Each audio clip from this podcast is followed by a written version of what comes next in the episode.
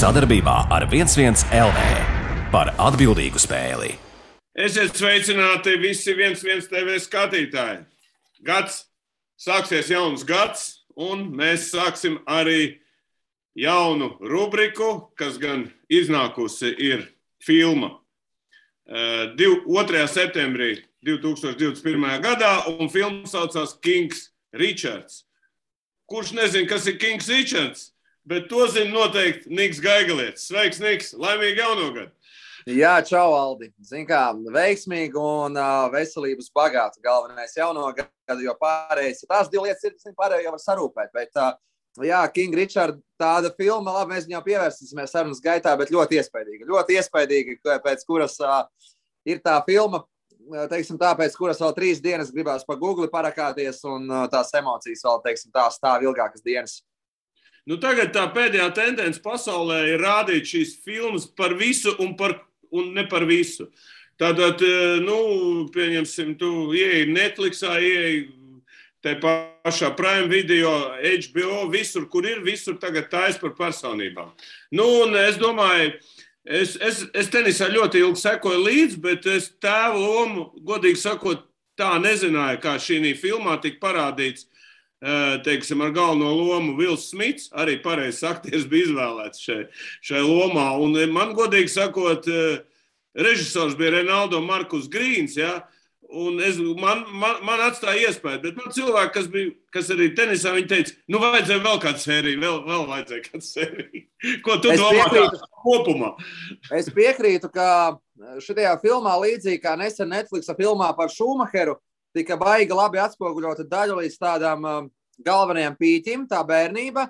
Un man arī daudz atsauksmēs teica to, ka pietrūka, nu, kaut vai nezinu, nu, pirmo piecu gadu no tās spilgtās karjeras, kā vienai, tā otrai, no savstarpējiem derbijiem, kā tur viņas ar attiecībām sadzīvo. Varbūt, teiksim tā, tajā filmas otrajā daļā varbūt mazāk jau tas tevs parādītos, bet tur vairāk parādītu, kā viņas savā starpā sadzīvoja, kā viņas tur dubultspēles spēlēja kā viņas tur Olimpiskos spēles uzvarēja dubultspēlēs. Nu, tādas nianses, teiksim tā, tai filmai ļoti mierīgi var uztaisīt tā saucamo otro daļu, bet, nu, bet arī pirmajā daļā kopumā jau tas galvenais tika parādīts, tur jau patiesībā sakot, tai filmai tas dziļais vēstījums, tie, kas saprata un nolasīja, jau bija nu, netik daudz atspoguļot, cik viņas ir izcilas, bet uh, tas sociālais, uh, sociālais aspekts. Pirmkārt, tādas krāsas, kas arī filmā caur zemtekstiem entās reizes tika pieminēts, un otrkārt arī tur tika nu, iedots izcils piemērs, kā neapjukti sevišķi mūsdienās kapitālismā vecākiem pie visiem tiem piedāvājumiem, kas krīt uz galvas, ja tev bērns ir talantīgs, kā spēt uh, vēsu prātu saglabāt un uh, turpināt, teiksim, tā to pareizo attīstības ceļu izvēlēto. Nē, zini, es, pa, es gribētu parunāt par daudzām lietām. Es domāju, Wikipēdijā viss var izlasīt par viņām. Bet viens, kas man, kas man pašam personīgi kā spēlētājam bija, es ieraudzīju to Kingam. Viņš visu laiku, viņš saka, šitās būs čempions. Šitā būs jautājums jau, viņas bija desmitgadīgs, astoņi, un viņš jau redzēja viņās. Kas tas bija? Kas tas ir tāds? Kā tu to noraksti?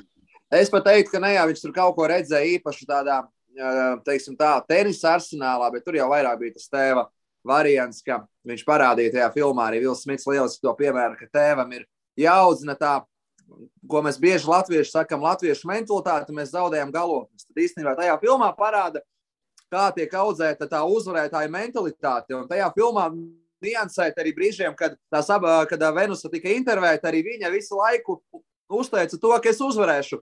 No, tur tas apmēram korespondents prasa, kāpēc tā domā. Nu, es tā vienkārši zinu. Un tur tā filmā ļoti labi pakāpeniski tika parādīts, kā tēvs audzināja to uzvarētāju mentalitāti. Nevis tādā kaut kādā, un, nu, teiksim tā, audzēt uzvarētāju mentalitāti, bet brīžiem prāt arī noslāpēt. Piemēram, ka viņa tur uzvarēja savu pirmo turnīru, viņa brauc tajā busiņā, tur uh, sāka smieties par pretiniekiem. Pāters pateica, ja vēl dzirdēšu, ka smieties par pretiniekiem, iesiet ar kājām. Jā, un atcerieties, ka pie veikala viņas atstājām, Pāters aizbrauca uz priekšu, un tur māte tikai viņa, teiksim, tā bišķi savāca. Bet Pāters it kā audz, audzināja to uzvarētāju mentalitāti, bet tā pašā laikā nekāpa pāri tai robežai, ka notiek nirgāšanās par pretinieku, kaut kāda tāda pašpārliecinātība. Nu, tur tajā filmā tikai izcili parādīs tas līdzsvars, kāds, manuprāt, ir vecākam un arī treneriem jāmāk audzēkņiem un uh, saviem bērniem turēt. Okay, sāksim no paša sākuma. Tēvs Ričards Viljams, māte Ora Cene Praima. Raisa, ja, kas nemainīja uzvārdu, arī divas unikālas personības, kuras abas trenē meitas. Ja. Divas, piecas eh, meitas ģimenē, un, eh, un katram bija savs uzdevums. Un divām bija uzdevums spēlēt tenisu. Ja. Tātad, un mēs redzējām, bija tāds faktors, ka tās aizgāja tā kā vecāko trenēt, un mazāk apvainojās, un māte aizgāja viņu trenēt. Ja. Arī nu, nekurā ģimenē tā, tā nav vispār, ja tā godīgi sakot.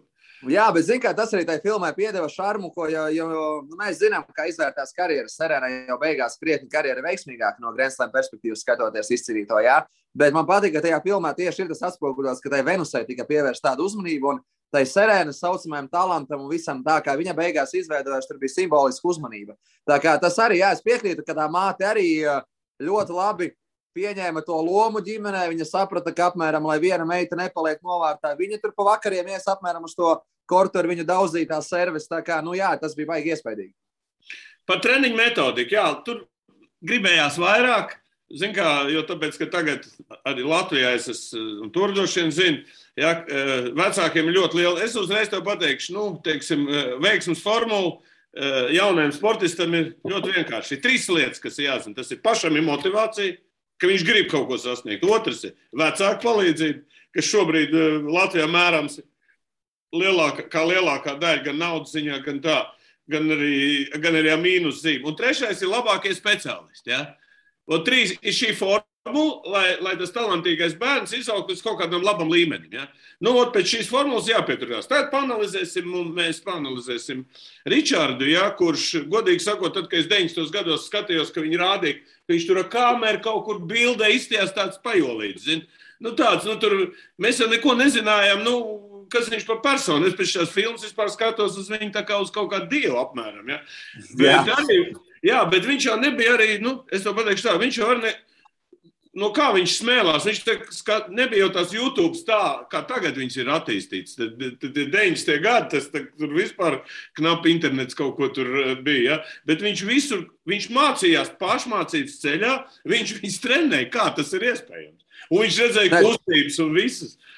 Tur jau bija ļoti labi filmā parādīts, ka viņš strādāja par apsargu. Un bija tāda viena epizode, kur viņam uz galda pilns ar tenisa žurnāliem. Un tas, kā tu minēji, ka viņš, piemēram, tur strādāja par apsargu vienā brīdī, un naktīs paralēli studēja tenisa kaut kādu šo informāciju. Ja?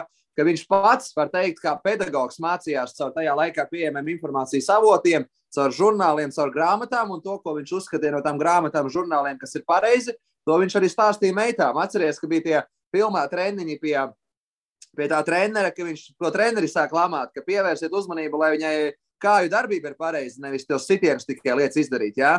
Un viņš principā bija ar savu pārliecību, ka to, ko ir ieguvis no tām grāmatām, to, ko ir sapratis tā, kā viņš sapratis, ka tas ir pareizi. Ja? Un tas tajā filmā bija baigi interesanti, ka jā, viņš it kā uzticās uh, speciālistiem, ņem trenerus, bet tajā pašā laikā, ja viņš visu laiku treniņu procesā jaucās pa vidu, ja? Un tiem treneriem viņš bija milzīga galvas sāpe. Tur nu, baigi interesanti tas tika atspoguļots arī tā trenera un uh, viņa sadarbība. Jo viņi principā abi divi, kā var teikt, divi treneri bija tā Venusai. Jā, bet interesanti. Viņš tagad ņem busiņu kā priekšā un brauc uz treniņiem. Jā, nu, nu, saliek pilns ar bumbām un trenē. Iedomājieties, nu šodien, nu, es domāju, daudz vecāku gribētu arī pabumbot un uztrenēt. Ja? Un uh, varbūt atcerieties, bija tāda uh, mums arī slavena Wimbledons čempiona Zaiga Jansona, ja, kur, uh, kur, kur, kurai es prasīju, saka, kur ir tā problēma? Mums treneru nav vai, vai kas? Viņi saka, mums treneri ir pietiekami labi. Mums vienkārši nav to talantīgo tenisistu. Ja? Un šeit, iedomājieties, ja viņam iedod tādu vidēju rangu, viņš jau neuztrenētu. Bet tās bija unikāls, unikāls sportists, kurus vienalga kā trenē, vienalga viņas izaug pa, pa, pa vienkārši pa zvaigznēm. Nu, par to es gribēju, baigi interesants faktors. Amatieri sāk trenēt un, un uztrenēt. Nu, jā, nē, bet arī tas, ka, tas, ka viņam tomēr arī bija tās fiziskās dotības, arī filmēt. Ģenētika. Jā, ģenētika viennozīmīgi, jo tas tevs arī bija kopumā tāds augumā ražens, liels, fiziski spēcīgs un arī gan Venusa, gan Serēna izauga. Nu, priekš tiem laikiem, toreiz jau tenisu atceries, bija tāds nu, daudz maz smalkas, tiešām meiteņu sports. Tikai Cik rakets teikt, bija un tā. Un, jā. jā, tikai var teikt, pēdējos piecos, desmit gados mēs redzam visas šīs uh, Osakas, nāks, Baļņēkas. Senāk jau tenis bija ļoti sievišķīgs sporta veids pa lielam. Ja? Un Serēna ar Venusu tāpēc izcēlās to fonu un atceros vēl pirms desmit gadiem. kaut kas Twitterī rakstīja, ka viņas jālaiž večiem spēlēt, jo viņas fiziskais, nu, viņu pārspēks ir tik milzīgs pret pārējām. Tā kā, nu, tur bija tas ģenētikas faktors noteikti, un kopumā jau arī tumšādēnās meitenes laikā, kad viņas sāka, jau nemaz nebija tik daudz tajā Amerikā, ja, un vispār arī pasaules stūrē. Tā kā tumšādēnās tenisistes tur arī atceries tajā filmā teica, ka kāpēc uz basketbolu neiet, ko jūs šeit darat, ja apmēram. Nu, tā kā viņas bija tādas celmlauzes, tā vispār, var teikt, tumšādai no sportistu gaitām tenisā, tieši sievietēm. Redz, vēl bija tādi faktori, ar ko sastapās nu, tēvs Ričards sastapās ar to, ar ielu. Ja? Tu zini, Amerikā iela nu kā, ir laukuma pa brīvu, un, un tur tur arī laukumos tiekās visi tie, kam nav mājā ko darīt. Ja, viņi ies tur, iet un trenējās, nu, un dabiski tur iet ļaļļu, un tur arī ir narkotikas, un tur ir tas, tur ir šas un tas. Un viņš arī tur satikās ar tādām lietām. Un, un to, ko viņš izgāja cauri, godīgi sakot, es gribēju parunāties tajā brīdī. Viņš bija izņēmis pistoli un gāja šaut nost viņu. Ja? Atcerieties tādu epizodi. Jā, jā, jā Tajā brīdī nošāva viņu. Man, man ļoti patīk tas tā, nu, tālākais risinājums. Nošauja to, to slikto vienu, un uzreiz tie palika draugi viņiem. Kādā sakarā? Tad ir jautājums, tas ir tāds no augšas dievu dāvana, lai, lai izaugtu viņus un, un, un pasargātu viņu. Bet, iedomājieties, viņš būtu nošāvis, nu, tā, tās meitenes nekad neko nebūtu sasniegušas. Nu, tur bija tāda sakritība, bet ja, tur jau baigi paveicās. Tiešām tā mašīna brauca garām un nošāva pirms viņa, jo viņš jau bija gatavs novākt to veci. Ja? Kā tur arī bija tāda, manuprāt, dzīves sakritība, ka nu, kaut kur augšā, augstāk stāvošs spēks kaut kādu izspēlēja joku, ka tieši sakrita tās mirklis, ka nošāva to gangsteri, kā saka, kaut kāda mašīna, pirms tam nevis viņš pats. Ja? Un, un viņš jau tur tiešām arī atceries, ka tāda caur tām sāpēm arī izgāja. Tur viņu vienreiz sasita pie tā korta, viņš tur it kā neko pretī, bet viņš tā nu, mācīja sevi turēt rāmjos. Un arī filmas laikā viņš teica, ka viņš jau arī bērnībā bija izgājis smagiem laikiem, jo viņš jau, nu, tā Amerika jau ir. Uh, atsevišķi rajoni vēl šobrīd nav īsti civilizēti, izauguši tur kā džungļos likumi. Jā, tā kā, nu, Amerikā un 80. un 70. ko esmu arī dokumentālajā skatījies, nu, tur bija vājprāts sevišķi. Vēl joprojām arī tumšai rasē. Tur bija, nu, ja tu tiec kaut kādā tajā kreisajā rajonā, kas bija katrā pilsētā, un vairāki tādi bija, nu, tad tur bija jāiziet cauri nu, smagāko dzīvi un tik daudz visādām lietām pretī jāstājas gan šiem visiem bandītiem, gan narkotikām, gan visam pārējiem. Tā kā viņš bija to izgājis, man liekas, tur arī kaut kādā mērā viņš bija ieguvis to raksturu, un viņš to raksturu gribēja nodot tālāk arī savām meitām. Jā, bet man īpat ne tad, ka pēc tam, kad nošauta tie paši, kas bija atbirumi, tie draugi, tie pēc tam teica, nu, jūs būsiet, mēs būsim jums jumts. Kādā sakarā? Kas tur, tur kāds piestrādāja? Nu, bet tā no kā. Jā, vienkār. tur tajā filmā, lūk, tas nebija, varbūt tur pietrūka, varbūt maza tāda sižeta kaut kāda, kur paskaidrot, nu, tādiem, teiksim, tā neitrālam skatītājiem Eiropā, kādēļ viņi uzmetās viņam par čomu pēkšņi. Jo, nu, okay, varbūt viņi domāja, ka viņš nošāva un tādā veidā respektu rādīja. Es nezinu, kā tas filmā bija domāts, bet tas nedaudz pietrūka, lai izprastu, kā tur bija tas, nu, tā situācija interpretēta. Kāpēc viņš uzreiz viņam par čomu uzmetās? Ok, iesim viņš tālāk. Tātad meitenes jau, kā saka, ir sasnieguši to kaut kādu nu, līmeni, es sapratu, tur des, līdz desmit gadiem. Nu, un tad viņš saprot, ka vajadzīgs ir, ka viņš vairāk, nu, ka viņš nesaprot to ko darīt tālāk. Nu, tad, tad sākās pats interesantākais. Viņš e, pa pēdējo naudu saģērba meitenes pats. Un aizbraucu, man liekas, uz, es neatceros, uz kādu kortu, tur, kur trenējas Sampras, Makinrojas, uz Palmbīča. Es neatceros, kā, kā tas saucās. Nu, un ielaužās treniņā, un pie trenera un saka, Paskaties, šīs meitenes, ja? bet šito naglest vispār to nekaunīgu. Ko, bet, to... ne, bet uh, viņš jau bija sūtījis viņam kaut kādu to bukletu. Viņa atcerās, ka viņš filmas laikā ar tiem bukletiņiem visu laiku staigāja. Viņš jau bija tos bukletus tur visos centros tiem treneriem devis, bet tie treneri metā atpakaļ un apmēram kas tas par trako. Un tā viņš piegāja vēl racionālāk, ka vienkārši kāds saka, atspēr ar kāju durvis vaļā un uh, aiziet. Es jums sūtīju bukletu, redzējāt, tas treneris tad, jā, kaut ko redzēju. Tā, re, kur šitie džeki tagad gājas klišs saka tiem krūtajiem. Jūs tagad atpūšaties, tāpat netrenēties, aiziet treneris, stāst strādāt. Tas bija ļoti labs moments, kad tas makinājums saka, viņš tā apjūk, nu jā, es kā esmu beidzis treniņu, un tas saka, aiziet treneris, strādājam. Tas bija baigi labais moments. Nē, nu apskaties, nu vismaz meitenes, kāds viņai sitiens, kāds tur tas. Un tad tur saprast, tas vispār bija norījis kā šito kaut kādu pudeli apmēram. Viņš vispār, nu, labi, labi, davai, zin, nu, ko jūs man jā. problēmas? Kaut kādas meitenes te atnāk, kurš zina, viena meitene, te, zin, paskatīsies, ko, nu, un ieraudzīt to talantu, jā. Nu, un tad sākās pats interesantākais, ka viņš Nu, ka ja viņš bija tik gudrs, ka viņš jau sāk tos mācīt. Es brīnos, kā viņi nepasūtīja lipā visu. Bet tur jau, tur jau labi filmā bija parādīts, ka tie treneri, kas tur bija, tie jau bija arī gudri uztaisīti seriāli, viņi jau redzēja, ka tās meitenes ir talantīgas. Nu kā, viņi bija gudri, bet tajā pašā laikā nu, pie sistēmas turējās, ko arī vairāk kārt filmā parādīja, ka ejam caur tiem junioriem, nu, tur viss būs, viņas dominēs, viņas ātri dabūs jau lielu naudu, bet viņam vienkārši bija nu, tas bija tas, manuprāt, atslēgas punkts, kas tajā filmā jāskata katram vecākam un arī jaunietim, kas skatījās. Man ļoti patika tas moments, ka tas bija nedaudz filmā vēlāk, bet uh, pēc būtības arī sajiet kopā ar to treneru jautājumu, ka viņš pavaicāja vienam trenerim, cik valodas tu zini. Labi, ja vien. Nē, tas bija nevis trenerim, bet tas bija intervijā ar, bija no televīzijas intervētājs. Kurš, Vai, jā, ar viņu. Kāpēc jā. tu neej caur junioru skolu caur? Viņš, viņš saka, nu, viņai jāmācās, jāattīstās. Viņa zina četras valodas, cik tu zini, knapi viens zina. Jā, jā, jā. Un tas bija ideāli. Un tas bija tas variants, kas arī, manuprāt, bija tā esence, kas jānolasa, ka jāprot ir arī talantīgs bērns. Uh, dot viņam tā saucamā bērna dzīve, ko viņš ir tajā filmā regulāri atkārtojama. Tās meitenes ir tikai bērni, viņas nav vēl nekas profesionāls.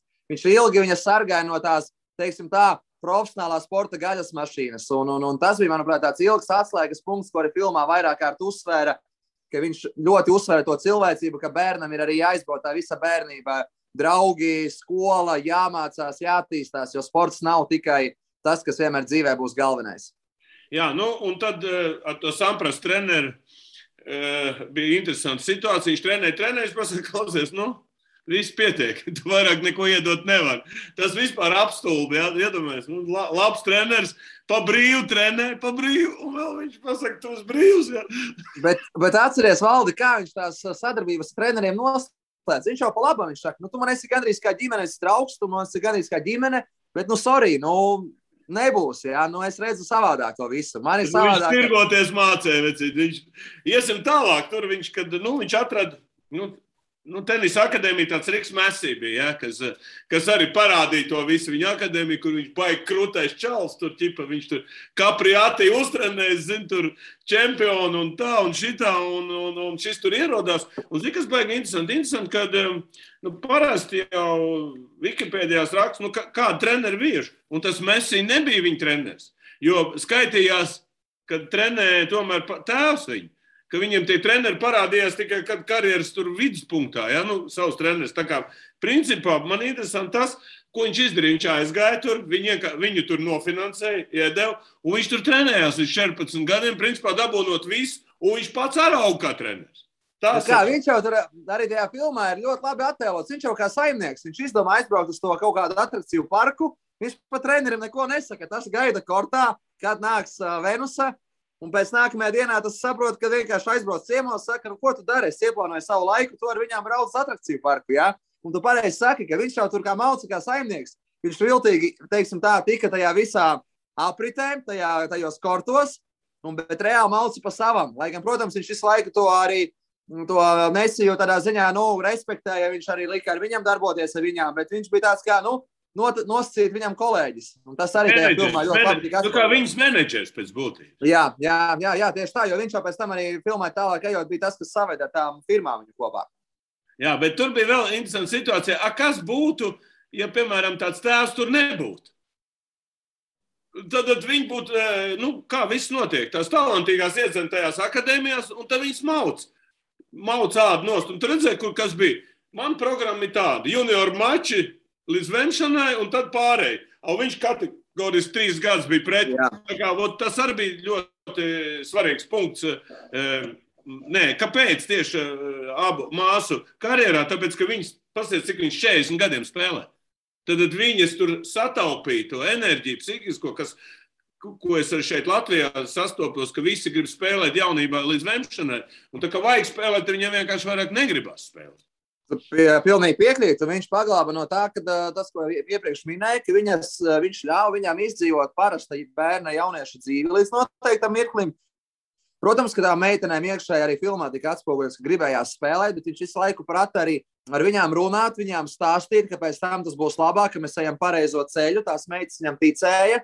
Nu, un, jā, tā pieeja arī bija tas interesantais variants, kad pareizi saka, ka Amerikā jau pa lielam ir tā struktūra, ka tādas māsas, labi, ne nu jau talanta ziņā, bet Amerikā jau tā gaļas mašīna ir tāda, ka akadēmijā saved viņa sadotiem treneriem, nu, labākās, kas tur izmaņās, kas arī psiholoģiski ir labākās, tās tur tiek spēlēt, pēc tam, nu, dažas vienkārši tā arī, tā arī viss pazūd tajā visā lielajā gaļas mašīnā. Tā kā, nu, nežēlīgs jau tas sports ir un tenis ir sevišķi, ja, un tajā filmā jau labi atspoguļo, cik tas tenis ir konkurētspējīgs, cik tur ir uh, milzīga konkurence, ka tik daudz trenējās un tikai daži izmaņās cauri. Un, Es pat teiktu, šo, šo filmu var arī nedaudz savilkt kopā ar citu filmu, kur par Rodika Pāteru uh, runāja. Ja? Tur jau tas pats stāsts, ka arī Pāters nežēlīgi prasīgs ir. Ja? Nu, un te ir tas stāsts, ka beigu, beigās tajā akadēmiju sistēmā, kas bija Amerikā, ļoti svarīgi, kāds tev ir vecāks blakus. Viņš tev vienkārši atdod tevi trenerim un ej darīt. Tikai kaut kur skatīšos no malas, vai tomēr nu, tur tajā pavadā un seko līdzi, vai bērns ne, nu, neaiziet nepareizajā gultnē. Bet mēs redzējām, ka tur bija gan Capriati, gan Rodiks. Trenējās, ja nu tie viņi. Tā kā viņi jau tur, nu, varbūt viņš arī tur bija izfiltrējis, ka tās ir labākā akadēmija, kur tu vari uztrenēties. Bet kur, viņš, kur viņam bija taisnība un kur nebija tai sistēmai taisnība, redz, kas notika Capriati? Ātrās uzvaras, šīrums ciet, jā, narkotikas un meitene pazuda vispār. Jā, jā, jā. jā. Un, un īstā laikā viņam bija tā pretatbilde tam tiešām mesī par to, Vecīt, tu tagad dari nepareizi. Tu man stāstīji vienu, a īstenībā ir pavisam citādi. Tas arī bija interesants moments. Jā, jā, jā un tas ir vēl tajā filmā, es arī nonāku līdz tam momentam, kur tā skarbā saruna virtuvē viņam ar sievu. Jā, Vai tā bija vispār klasika. Un tā, tas bija tāds lūzuma punkts, ka kaut kādā mērā man ļoti patika tajā filmā. Arī vienā brīdī īsti viņam nav taisnība, ka tā sieva jau pareizi pateica, ka ieklausies arī brīžiem meitā. Meita ir sasniegusi 11 gadus, ja tu nevēlies sabojāt, tas var teikt, ilgāku laiku viņa attiecības, nu parunā ar viņu. Viņa jau pati arī jutās gatava tam turnīram. Un tur bija tas moments, ja tēvs būtu bijis tikpat visu laiku tāds cietpaurīgs kā tajā filmā līdz tam mirklim. Nu, kas zina, kā tai Venus ir būtu aizgājis karjeru. Un viņš tomēr aprunājās ar meitu arī līdz asarām. Jā. Un beigās meita palaida to turnīru. Tā kā tur bija tas labs arī balans. Ka... Nē, redziet, kas bija. Redz, ar vienu tēvu idiotu, nu, labā nozīmē arī pamāzi. Ir vajadzīga otra puse, tā, nu, tā, saka, tā bērna māte, kura reāli, reāli dzīvo ar to bērnu. Viņa dzemdējas, viņa viņu jūt. Un, un ja tas fāters iet, viņam šķirms ciet, tad tā māte nāca palīgā. Un tāpēc ir vajadzīgi tie svari. Un šeit arī nostrādāja mātes faktors ļoti fakts. Jo bija vairāka, vairākas situācijas tajā filmā, kur mātei bija ļoti liela loma. Tieši viņu bišķiņu izlīdzināt. Balansam, balansam. No, jāšķirās vai nu viņam bija jāpiekrīt viņai. Tas arī bija ļoti nu, izšķirīgs moments. Un es saku, tajā filmā arī tas bija ļoti labi parādīts, ka māte varbūt daudz ne, neparādījās. Tur tomēr bija tas Ričards galvenajā lomā, bet tad, kad māte parādījās, tad viņa, teiksim, tā, nu, pļāva uzreiz ļoti tā konkrēti. Arī tajā filmā laba loma bija parādīta. Viņa nebija daudz, bet atceries, ka viņa arī aizgāja tajā kaimiņienei, kas pāri ielai dzīvoja, kas tur bija sūkstējusies par to bāriņu. Policija izsaukus toreiz. Jā, Un tur jau arī tā māte aizgāja un teica kaimiņienei, man ir tik un tik un bērni, un tagad nestāsti, kā man viņiem dzīvot un ko mums tagad darīt. Ja? Tā kā viņa bija epizodiski, bet tās reizes, kad bija, ļoti labi tika parādīts arī tas mātes, uh, mātes vajadzību, mātes efekts ģimenei. Līdz ceļš tādā sportiski ambiciozā, kur tēvs ir uh, ieņēmis vienu galvā. Un viņš bija ieņēmis galvā, es godīgi sakot, pirmo reizi redzēju, cik es biju redzējis treniņa uh, lietas laikā. Jā, tas arī bet, bija labāk. bet atceries, ko viņš trenēja. Viņš vienkārši trenēja spēli pie tīklas ar to lietu, jo bumbiņa neatlēc. Viņš saka, es metu, un kur jūs jūtat, klapēt no gaisa. Ne, neskaitās. Jā. Tā ir Kalifornija, nevis Latvija, jā, kurā lietas laikā tu vienkārši nosaukt. Tur jau ir siltas lietas, un tu, tu vari to darīt. Tā. Tā, jā, Bet īsten, jā te, teiksim, tas posms bija. Nu, teiksim, kas man ļoti e, patīk no, no tā visa, viņi principā gāja pilnīgi citu ceļu nekā pārējie. Principā brāzas kopā ar, kāpēc filmu tik par Kingu Richardu arī uzņēma, tāpēc, ka viņam bija pilnīgi cits, kaut arī ļoti talantīgi e, divu māsu, varbūt e, tas talants, bet, bet, bet viņš gāja pa pilnīgi citu ceļu, un tāpēc ir tā filma par viņu. Jā, jo viņš būtu gājis parasto ceļu, tas nebūtu arī tik interesants materiāls te jau bija. Un saku, vēl tā lieta, ko mēs maz pieskārāmies, man ļoti patīk tiešām tas, ka viņām jau no agras bērnības arī stāstīja par to, ka nu, viņu ādas krāsu, krāsas viņas ir celmlauzes vispār kultūrai. Vispār, nu, viņas, teiksim, tā ir tās, kas būs ikonas. Viņš jau no sākta gala teica, ka viņām ir, sākot spēlēt tenisu profesionāli, ir jāapzinās, ka uz viņām būs milzīgs spiediens. Viņas ir tās, no kurām iespaidosies entās komunas, entie cilvēki, miljardi visā pasaulē. Ja? Un arī to viņš laicīgi viņām stāstīja. Jo, un, un tā, tie, viņš tieši uzsver tos mirkļus, kad jūs sāksiet profesionālo karjeru, atcerieties, ka uz jums gulsies milzīgs spiediens. Jo jūs darat kaut ko tādu, ko pasaulē pirms tam praktiski neviena uh, tenisiste, neviens cilvēks sportā varbūt tik izteikti sieviešu nav darījis. Vēl, vēl viena lieta, ko viņš mācīja - uzvedību. Uzvedību, un šeit parādījās, ka viņi nu, izdomāja paspēlēt tur kaut kāds jauniešu turnīrs. Ja? Un tur mēs redzējām visu ziedu, ko mēs arī Latvijā redzam. Mētāt raketes, vecāku šitas te, ķipa, es iznīcināšu to pretī, nu, to savu bērnu aizstāvēšu un lamā un žulīsies. Un to, vi, vi, nu, tur bija parādīts viss, kas notiek reālā tenisā jauniešu sistēmā. Ja? Bet viņi izgaita to cauri. Ja? Jā, viena nožēlība, bet tāpat, ja tu esi stiprāks, ieliec otru iekšā un visu vinnēs to maču. Un tad tas ve vecāks tur norīto, zin, un vēl viņi bija melnādainā, kā tu teici. Jo uz melnādainiem skaties, nu, ko es varu zaudēt, jo tenis jau toreiz bija nu, vairāk vai mazāk tur, kā tu teici. Aristokrātis sports, jā, tas bija tāds, nu, jā, jā. Nu, tie vecāki un bērni, tie izlaistie, nu, kas tur iestum tenisā un, un uh, spiež no vecākiem, lai uzvarētu, nu, tas arī bija labi parādīts. Nē, tur... saku, tajā filmā, tajā filmā bija jāskatās ļoti daudz caur rindām. Tur bija tik daudz attēlots, ne tikai tenis, tur jau bija tā, caur tenisa prizmu parādīts, kāds ir tas jauniešu sports visā pasaulē gandrīz. Ka ir tie vecāki, kas ne, savu neizdzīvoto sapni caur tiem bērniem izsapņo. Ir tādi, kam, kas vispār nesajās no sporta un dresē to bērnu kā dzīvnieku. Ja?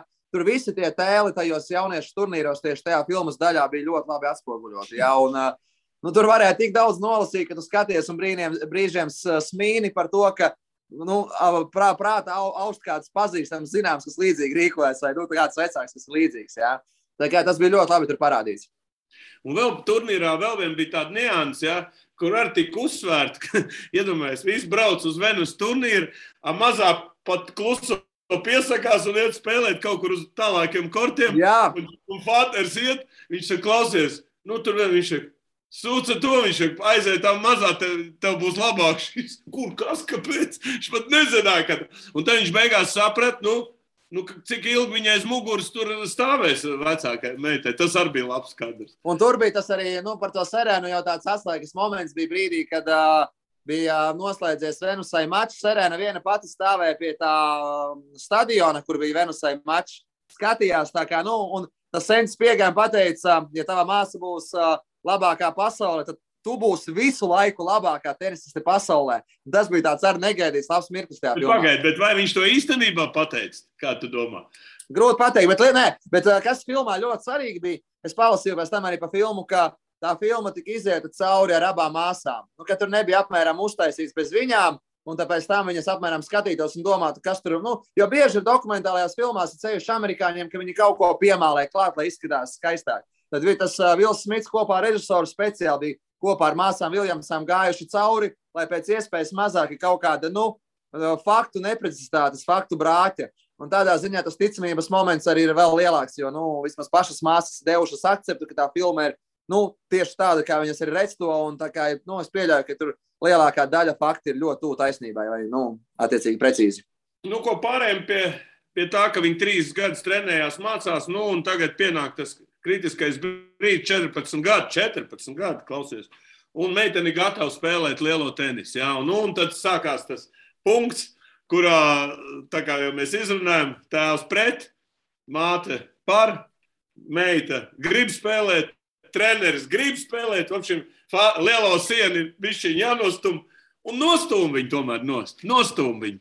Tomēr viņš nebija tik, tik kā, un, un tik despotisks kā Nē, un te jau, te jau bija tas stāsts. Viss jau pavilkās. Būs, būs tā, ja māte un tas treneris teiktu, es domāju, ka viņš nesalūstu, bet tur jau bija tas faktors, ka meita pati jau tieši tajā, tajā filmas daļā, kur viņš ienāk mājā un ierauga, meita Venusa ierauga, ka viņš ienāk mājā, viņa pagriež muguru un aiziet prom. Jo viņa bija apvainojusi uz viņu par to, ka viņš neļāva viņai spēlēt tajā turnīrā. Un tad bija tas tā, tā saruna ar māti viņām, ar sievu. Un tad arī tur arī bija tas atslēgas punkts, ka viss sagriezās kājām gaisā, ka viņš uh, ilgi bļausties, bet ar to visu lamāšanos arī tur pārvarēja to savu ego un saprata, ka ja meita grib, un arī treneris saka, ir gatava, gatava tad nu, pārvarēs ar nedaudz varbūt, savu plānu, nedaudz pamainīs nosacīti un ļaus spēlēt. Redz, un vēl viena lieta, teiksim, tu ieej, nu, tu esi kaut kāds juniors, nu labi, tev tur rakst, bet tiklīdz tu tiec lielajā tenisā, tā uzmanība sabiedrības ir milzīga. Un tur jau arī viņš stāvēja pie katras intervijas. Viņš neļāva runāt, jo tu ļoti labi saproti, viņa kaut ko ne tā pateiks. Viņa arī tren, nu, bija gatavot dot intervijas, kur viņas deva ļoti labi un tādā ziņā. Un mēs redzējām, eh, uzreiz kāds spiediens tur Oklendā bija pirmajā mačā, ka nu, pirmajās tur, teiksim, dienās, nu, nu tad, saprot, 14, nu, mēs tagad nebrīnamies, ka ir kas vinnē 14, 15, 16 gados, kad tās meitenes pēc tam pazūd vienkārši. Tas nav viegli izdarāms darbs, nu, ka tu vari spēlēt, tev vēl ar sabiedrību jātiek galā, un vēl sociālai tīkli tagad. Jā, jā, nē, Valdi, te saprot, 14 gados, uh, nu, tas ir vājprāts. Man, es atceros, te 14 gados vēl biju bērns pilnīgākais. Man 14 gados būtu jāsniedz intervijas, īsti runāt nemācēt. Ja man būtu tur jā, jāatbild uz provocējošiem jautājumiem, ja man tur jāiztur būtu arī vēl kaut kāds tur skatītājs spiediens, tas taču neiespējami. Ja? Līdz ar to filmu skatoties, tā kā liekas pašsaprotami, bet 14 gados to visu iziet cauri. Tas, nu, tur, nu, tas tiešām tur ir milzīgs tas Fātera nopelns, ka tā meita bija tāda, tik tā, tāda, nu, kā tu pateikt, augstsnīgi izaudzināta ar to uzvarētājas mentalitāti. Redz, turnīrs. Nu, labi, pirmo spēli skaidrs, tur sākums bija diezgan tāds, nu, viņi bija, nu, kas saka, uztrauksies, pēc tam pārņem vadīja, pirmo maču vinnēja, un tad ar, ar pasaules pirmo raketi, jā. Ja? Ņem priekšā, kā vajag, un tad pie, sāk pielietot to, ko ko vispār met Džokovičam, tur vēl visādiem, kas taisa šitos gājienus. Ja? Nu, tur, tur bija spilgti parādīts, kā jauno vienkārši izčakarēja tā, ka viņi Tur nebija 2, 3, 5 minūtes. Tur viņi bija pusmačs pazuda. Nē, tur bija, tur bija sižets, ka viņš teica 8 minūtes jau ir prom, kas tiešām ir daudz. Jā, un, un, un, un viņa paņēma to tolas pārtraukumu, bet tolas pārtraukums, man liekas, pat tik garš nevar būt. Es, es varu kļūdīties. Tos gados varbūt tur varēja darīt, ko gribēja. Es nezinu. Katrā ziņā viņa ilgi bija prom, un viņa tur locījās, gro, grozījās tā Sančes Vikārio, un, un, un, un viltīgi, jā, taktiski viņa tā uzvarēja. Jā, un, un, un, un, Bet nu, tas bija arī labs filmā, filmā moments, kad uh, parādīja, ka nu, tādā to tenisa skarbumu, ja, kad uh, pašā, pašā augšā, kad tu tiec, tad uh, nu, lielākā daļa tenisisti cīnās ar visiem paņēmieniem, kas ir iespējams. Un arī tas mačs kaut kādā mērā viņu sagatavoja tam, kas viņu sagaida nākotnē. Jā, nu tas bija izcili epizode, ka viņi zaudēja to spēli, ka viņi bija vinējuši, pēc tam viņi zaudēja. Un viss jau gandrīz jāiet kārties, un, un tad pavērās vārti vaļā, uh, ka iet ārā, un tur jau viss viņam ir zvaigzne. Jā, viss. jā bet vēl, līdz šim mirklim mēs vēl neizzinājām to vienu svarīgu aspektu, kā tas um, masīs tikai visu laiku atšķiras ar saviem sponsoriem. Tas ir Nike. Par sponsoriem, pagaidi, pa, par sponsoriem mēs runāsim. Tas, tas ir nākošais faktors. Ja? Bet uh, kas ir Amerika? Es gribēju pateikt tā, ka tu no vienas puses, eh, kā saka, var zaudēt, bet ja tev ir tie līdzjūtēji, kas ir ļoti daudz Amerikā, tas ir, un tālāk jau tas ir sponsors. Jo tev ir vairāk līdzjūtēji, jo tev būs vairāk sponsoru. Es tā gribēju pāriet. Un un, tas, ir, tas ir viens, un Amerikā jau pavelkās ļoti uz šiem saucamiem pelnušķīšu stāstiem. Uz jaunajiem talantiem, kas tur ienāk un kādu tur uzvaru. Un tad, Un tad tur tie mediji visi uzbūr, uzbūr to stāstu, un tas ir vēl joprojām aktuāli. Tur vienmēr Atcerieties to pašu labs piemērs no mūsdienu basketbola. Atcerieties, Ņujorkā Jeremijs Lins nospēlēja divas spēles. Nu, kas tur darīja? Nē, septiņas, septiņas. Vai nu cik tur, jā, bet viņš nospēlēja mazas spēles, bet ļoti labā līmenī. Kādu tur stāstu uzbūri, jā, un te vispār ir tumšāda meitene. 90, 14 gadi. Nu, tur viss bija tā, tā uzbūvēts, skatītāji bija pavilkuši ar to visu rīktīgi. Jā, bet viņi jau neviens nezināja, un redz, un tu iznāc pa durvīm ārā, un viss, un tev jau ir sākās cita dzīve. Nu, un pārējiem lēnām, no, ko nozīmē Amerika, tā, tā nav Latvija, ka tu esi ļoti populārs un, un labi, ja tev kāds ir imī, kad pats iedos kaut, jā, nu, teiksim tā, kaut kur uz reklāmas pamat kaut kāds kapēciņas. Tad tur tās summas tajā laikā bija vienkārši ārprātīgas. Nu, tu iedomājies, viņš neņem 4 miljonu, ne, un pēc tam viņš noslēdz pa 12 12 miljoni. Tu saproti, tas tā kā kazīņš, kā tev to nē, es neņemšu, es paņemšu vairāk. Apmēram. Nē, tas ir, tas ir tā kā reizot, kurā spēlē galda, pagaidi pateikšu. nē, pok, nē es, nu, es gribu vienā kārtā spēlēt, kur tu vari visu laiku dubultot, dubultot, dubultot. Un tā. Un, nu, lūk, un, jā, tas bija tas baigi interesantais stāsts, ka, ka viņam bija ļoti principiāli arī to pierādīt, ka viņš nepavēlkās uz pirmajiem piedāvājumiem, ka viņam atcerēties tās filmas gaitā, viņš gribēja arī pierādīt, ka nav, nu, kā viņš pats tajā filmā izteicās, stulbs melnādainais. Ja? Viņš gribēja arī kaut kā ar to biznesu parādīt, ka viņš nav uzreiz ar, pirkstu aptinams, ka viņš prasīs izvēlēties labāko un zinās īsto mirkli, kad tas jāizvēlās. Un arī tas tajā filmā ar Vilnu Smitu tika ļoti labi izspēlēts. Ka, nu, viņš gribēja ļoti pierādīt, arī, ka viņam ir tā biznesa domāšana pareizajā virzienā. Labi. Viņš ir neizglītots, kā viņi paši saka, nigers, ja, kā viņi viens otru tur saukā. Ja. Uh, bet, uh, no kurienes viņš smēlās to prātu. Ja? Viņam neizglītības, nekas, ja? bet, eh, bet, bet viņš tās meitas tomēr, nu, mēs vēl eh, pāriesim vēl pēc filmas, kas notika viņām līdz tam karjeras sākumam. Viņš tomēr visu to salika, viņš mācījās. Viņš dabūja nu, diplomu, viņš tur dabūja pēc būtības. Es tā neesmu izdarījis. Tas ir unikāls gadījums. Tas jau nav. Bet, ja no Amerikā izglītība tā ir galvenā lieta. Bet viņš daudz arī tiešām pašapmā, daudz pašapmācībā iegūt. Tiešām tas ir unikāls. Nu, viņš ir unikāls stāsts īstenībā, kā viņš pats tiešām savāca ar kaut kādu savu pašapmācību, izveidoja to visu, kā viņš raudzījās dzīvi. Jā, bet redz, viņš bija piemērs par to runājot par sponsoru. Viņš saprata, nu labi, es, es te nejaukšos, dosim meitai. Viņa arī domāja, domāja, nē, es, es neslēgšu līgumu. Tas, tas, atkal tas mesija, ja, Rīgas mesija, atkal bija šausmas, kas te notiek. Tie, tie visi skrien prom. Un tam man patīk, te es piedāvāju nevis trīs, nu četras, nu nevajag četras. Ne. Tīnies ar saviem četriem prom, vienumēs. Nu, tas bija vispār, es godīgi sakot, nu, tādu, nu, kā, nu, kā norit tā jauno spēlētāju attīstība visās šīs frontēs, tas ir vienkārši fantastiski. Un filma parādīja to. Nekur jau tā nav, ka parāda visas tas detaļas, kā notiek viss tas. Nē, šeit ļoti labi tiešām filmā pievērsās no visiem aspektiem, no sponsoriem, no aģentiem, no treneriem, no sabiedrības uzmanības. Nu, tur nu, līdz niansēm tā filma ir atstrādāta. Un uh, vēl jau bija smieklīgs moments, tas bija krietni vēl pirms tās uh, Nike, kur atceries, ka viņš tikās ar tiem kaut kādiem vispār mazajiem sponsoriem, kur divi džeki atnāca, kur viņš vēl pie galda nopirdās beigās. Tā jau bija pirmā saruna, tāda, kas es, es tajā mirklī arī. Ja es to Nike sarunu jau pirms, nu, pirms sarunas nolasīju, ka viņi atteiksies, tad tas, ko viņš pie tā galda tur izdarīja, tas bija vispār nu, vaiprāts. Tas man ir pārsteidza. Bet, bet uh, interesanti, tā bija vai, vai tas pieliks? Bet tas bija nu, smieklīgi. Nu, tas bija vienkārši nu, kosmos. Nik, klausies, ko, ko tāda filma vispār dodas? Vai, vai jauniešiem un vecākiem būtu jāskatās? Un ko, viņi iedot, un ko viņiem varētu tādu iedot? Filmu? Valda Lat... viennozīmīgi ir jāskatās. Latviešu, latviešu nu, viņi, viņi varētu attiecināt gan uz basketbolu, hokeju, futbolu, gan uz visiem sporta veidiem, nu, kur gatavo, nu, kur ir kaut kāda komercializācija. Nu, iedot tādu, tādu savu vērtējumu par šo galvenā, manuprāt, atslēga, kas no tās filmas ir jāizvelk, ir tā vecāku, varbūt ne tik traka iejaukšanās procesā, kas, kā tas tiek parādīts viņa gadījumā. Nu, es arī neesmu tas, kurš uzskata, ka vecākiem, piemēram, salīdzinot to pašu basketbolu, jājaucās trenera darbā, bet, kad ir šis kaut kāds talantīgais vecums, tad nedrīkst parakstīties sevišķi mūsdienu, piemēram, mēs skatāmies, labāks piemērs Latvijā, kad ir šie aģenti, kas 11 gados sola debesmanu, sola braukt uz Itālijām, Spānijām, Vecākam jāsēž kopā ar bērnu un jārunā, ir jāizprot, vai tas ir pareizākais, tas, kas vajag.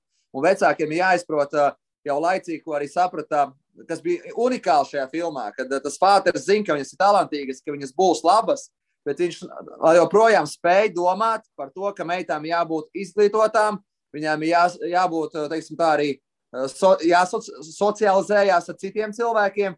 Un tas ir tas, ko var, vajag nolasīt vecākiem un skatoties šo filmu ka bērnam arī 11 gados viņš ir bērns un nevar viņu uzreiz taisīt par profesionāli. Ka ir jājūt tas mirklis, kad viņu var palaist lielajā dzīvē. Un mums tie stāsti ir visos sportos, kad 10, 12, 13 gados mēs aizlaižam bērnu prom, atbrauc beigās ar sešiem pazaudētiem vai pieciem gadiem. Ja? Tā kā vecākam ir ļoti jājūt savus bērnus, un te bija tā loma arī mātēm, ko labi parādīja, ka nu, vecākiem dažkārt varbūt jāpaglābj no kaut kādas debesmanas, Un uh, jāiedziļinās vairāk tieši sajūta līmenī, ko bērns vai viņš ir gatavs tam. Un nevajag varbūt vienkārši, lai teiksim, tā saglabātu to vēso prātu, lai tās dolāra zīmītes acīs uh, neņem uh, pārsvaru pār prātu. Un tas, manuprāt, tas galvenais vēstījums, ko arī tā filma parādīja, ka vecākiem primāri jādomā, lai izaugtu sabiedrībai cilvēks un tikai tāds sportists. Jā, un te divas lietas. Mēs, es, es arī paskatījos, ka Venus arī Indiana, Indiānas Universitāte īsti ir, ir pabeigusi. Jā, un vispār lieta, pirmais, jā, tātad uz kortu, nu, bez tenisa, jā, uz kortu mācīt uzvesties. Jā.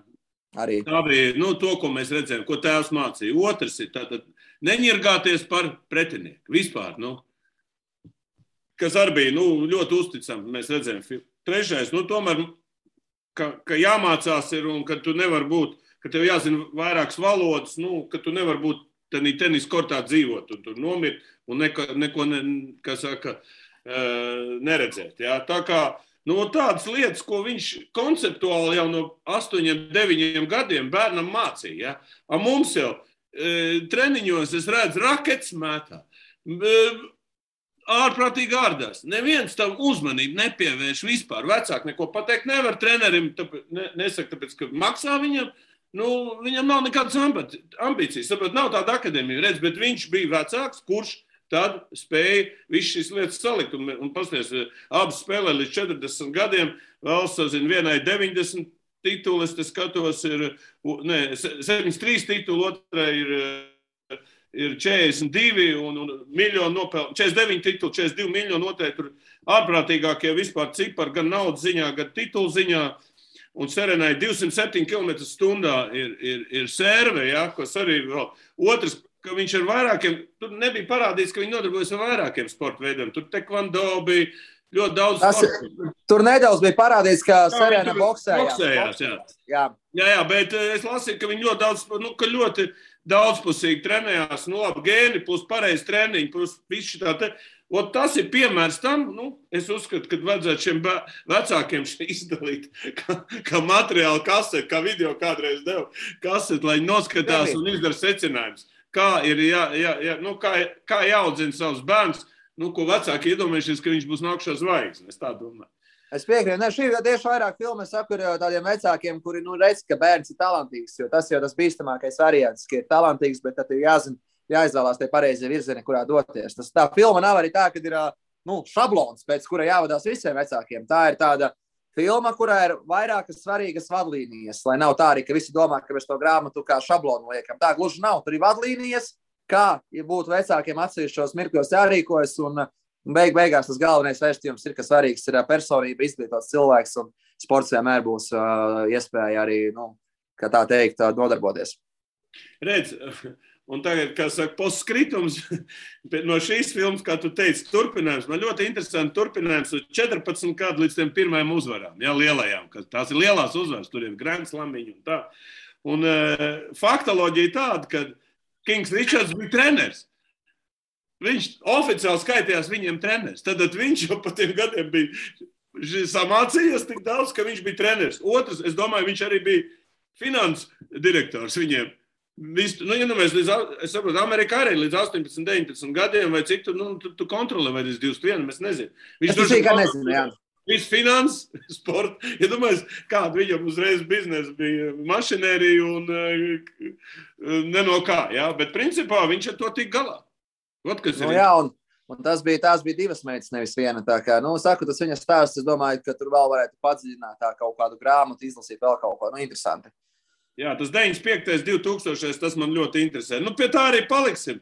Nik, paldies, ka tu atradi laiku parunāties. Mēs, mums vēl janvārī ir Austrālijas Open, kas arī vispār nav saprotams. Starp citu, Netflixā ir trīs sēriju filma par Osaku, un viņu arī. Es esmu redzējis, es esmu redzējis, bet tu viņi ļoti Nu, tur bišķiņi būs, bišķi vēlāk aiziesim, kaut, kaut ko uzvarēs. Ka viņi atgriezīsies un uzvarēs. Bet tur ir ļoti nopietna filma, nu, nu tā depresīva bišķiņa.